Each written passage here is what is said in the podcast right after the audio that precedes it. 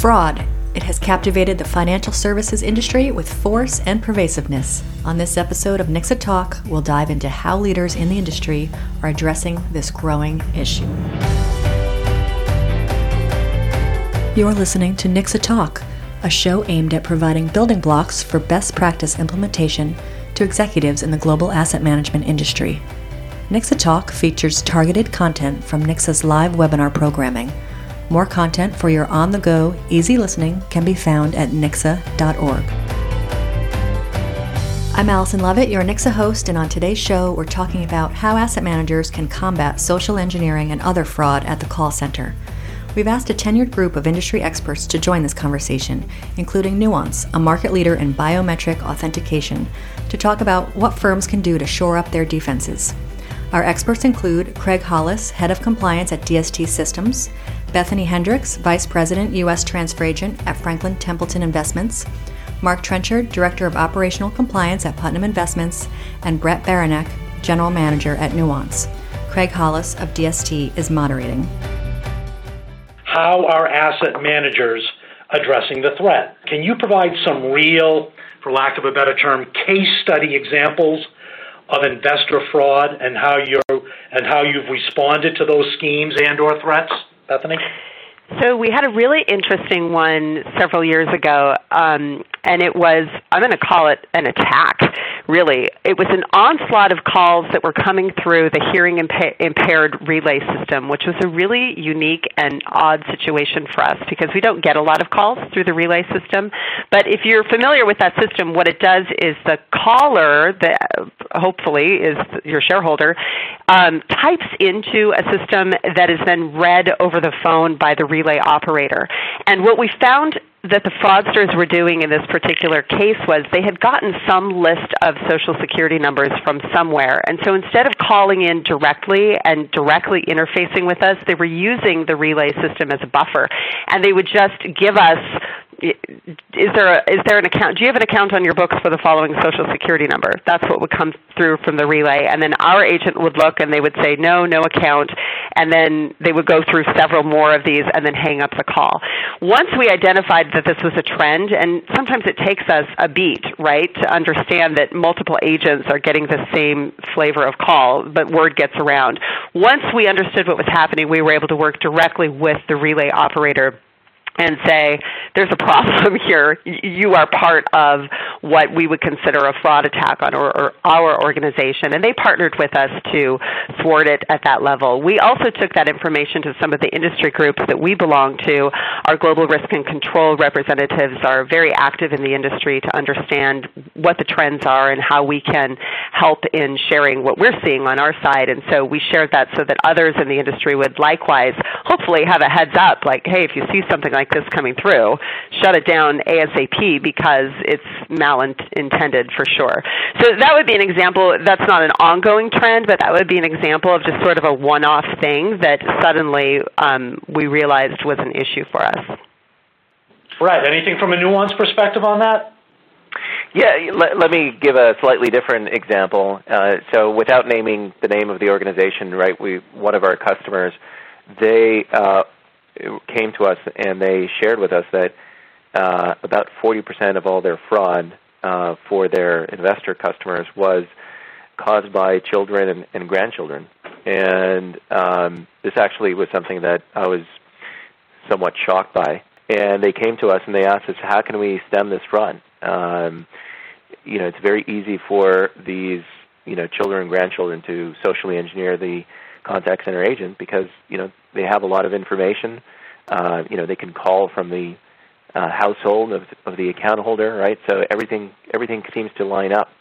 And um, for that specific customer, we had come up with a an approach uh, that involved some technology and some process uh, to uh, biometrically identify the uh, uh, the investors, and, and we we managed to stem that, that fraud from, from the children, from the grandchildren.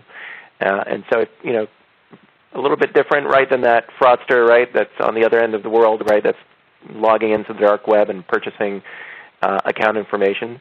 Sure. Uh, but in the uh, investment community, this is this is a very real problem, and, and uh, one of the one of the most effective ways to address it is to really know who you're speaking to.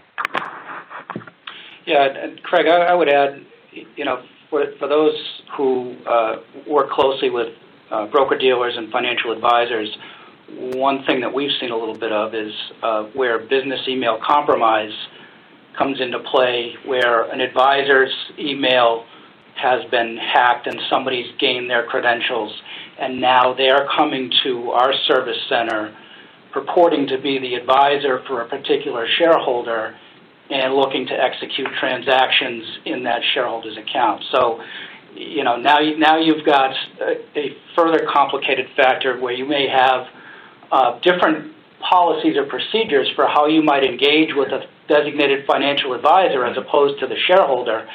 Uh, and now you're worried about am I talking to the financial advisor? Right, right. So, kind of a follow up question to this, probably to Mark and Bethany, just really very quickly here. Talk to me about training at Putnam, at Franklin Templeton. Is there any sort of specialized training that you subject your call center folks to? Uh, uh, Mark? Absolutely. We, we have uh, an identity theft prevention program and policies that, that uh, we've deployed under that program, and that's a very active part of what we engage with our call center folks on to make sure that uh, as we're learning about the red flags that are out there, um, that recognizing that our reps are the first line of defense, it's important for them to know what's to be listening for, when to escalate, uh, so that we can get out in front of things before uh, we've uh, you know subjected the shareholders' assets to to unauthorized uh, processing. I mean, that's the key with any of this stuff we're talking about, right? right? Trying to be ahead of it, trying to be predictive. Bethany? Yeah, same. We do new employee training and then ongoing, I think we have a really solid process where we share what we're seeing real time. So as things come up, here's an example of something that just happened. Here's what the losses were. Here's the red flags that were evident or missed along the way, or some things that we might have clued into, and for whatever reason, we still let the transaction process through. Process through. So, really trying to um, keep it alive. It's not just a once and done type of thing, and then we do have ongoing training that all employees engage in, more the WBT sort of format on a yearly basis. Yeah, that's very helpful. I'm sure the audience is kind of taking copious notes on that. I know I personally get a lot of questions around that. Uh, so, so really, just a quick follow up to that. So, what challenges are you encountering when addressing uh, a certain type of scheme or threats? Is there, you know, any words of wisdom? Um, you know, what are the challenges? That you're running into?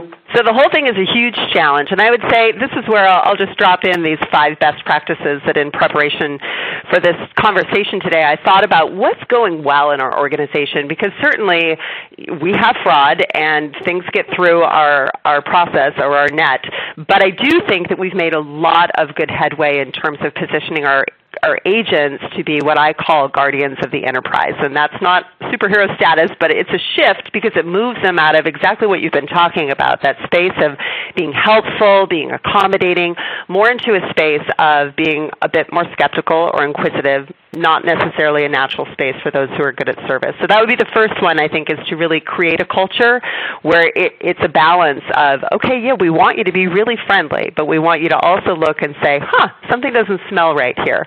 And then number two, I would say, if it doesn't look right, if there is something that set, sets off someone's spidey senses, giving them a place to escalate that to and not having that be a big deal has been really helpful for us. So we have three levels of call center employees that are, um, we generally hire externally for that first level, but then the other two are internal promotions. So this would be like our top level frontline employee. We call them specialists, but they're positioned and ready to take those calls over from other agents if something seems odd. And there's two things that are good about this. One is that it's a more mature employee, someone who has just more experience, so that's helpful. And then number two, it funnels all of those potential fraud situations into a smaller group so that they start to see the trends.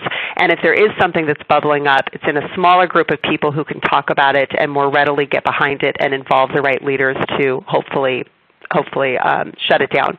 Number three, I would say, is to teach your call center agents not to give away the keys. So if there are authentication pieces that you ask for, those would be things you would not want them to provide if someone says, what is the, if they somehow authenticated in and they didn't get the account number, but that's a piece that they could use for the authentication process in the future, then you might not want to give them the account number. Or maybe the account number then isn't a good piece if that's something they need frequently, not a good piece to include in your authentication process.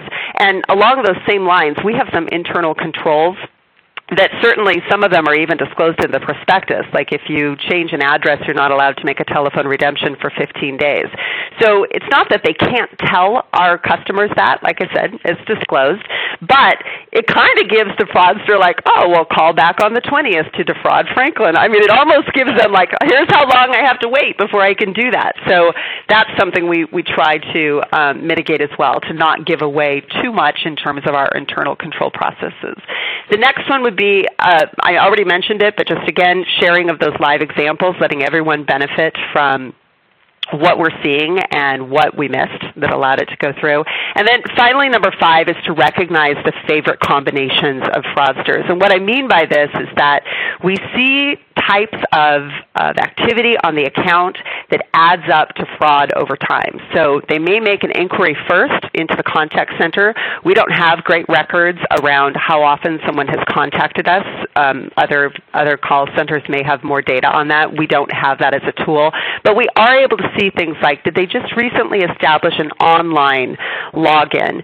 Did they just recently change the address on the account? Updating of banking information, and finally adding e-delivery to the account. That's sometimes a process where they they put a new email address on and now the statements won't go out to the address anymore. They're going to go to that new email address instead. And there are some safeguards set up along the way to hopefully notify the actual account holder that things have been changed on their account, but elderly and vulnerable people sometimes just don't track well with that. So when we see those things in combination, we're really asking our agents again to put on their analytical thinking hats and say, huh, this looks kind of weird that they're asking me that question and they just signed up for the first time to log on to our website and they've changed the banking information. So those are kind of five things that I think we've positioned our staff really well. There's lots of other things we'd like to do in the future, including technology solutions, So that's an exciting space because once you know you're dealing with the right person, it's a huge um, leg up. We don't always have that certainty. We have, you know, our, our given authentication process, but there are certainly gaps in that. Wow, Bethany, great, uh, great tips. Thank you very, very much for sharing. Uh, mm-hmm. Certainly worth the price of admission alone. You've been listening to NICSA Talk, expert panels discussing today's most compelling asset management issues. NICSA is a trade association in support of professionals within the global financial community. Come back often and feel free to add our podcast to your favorite RSS feed or follow us on Twitter at NICSA News. Access to the complete live programming, including CE credits, is available to NICSA members. For information on how your firm can become a NICSA member, please visit nicsa.org and view our membership page. For over 50 years, NICSA has been connecting global asset management participants to discuss and develop industry best practices. Join the conversation today.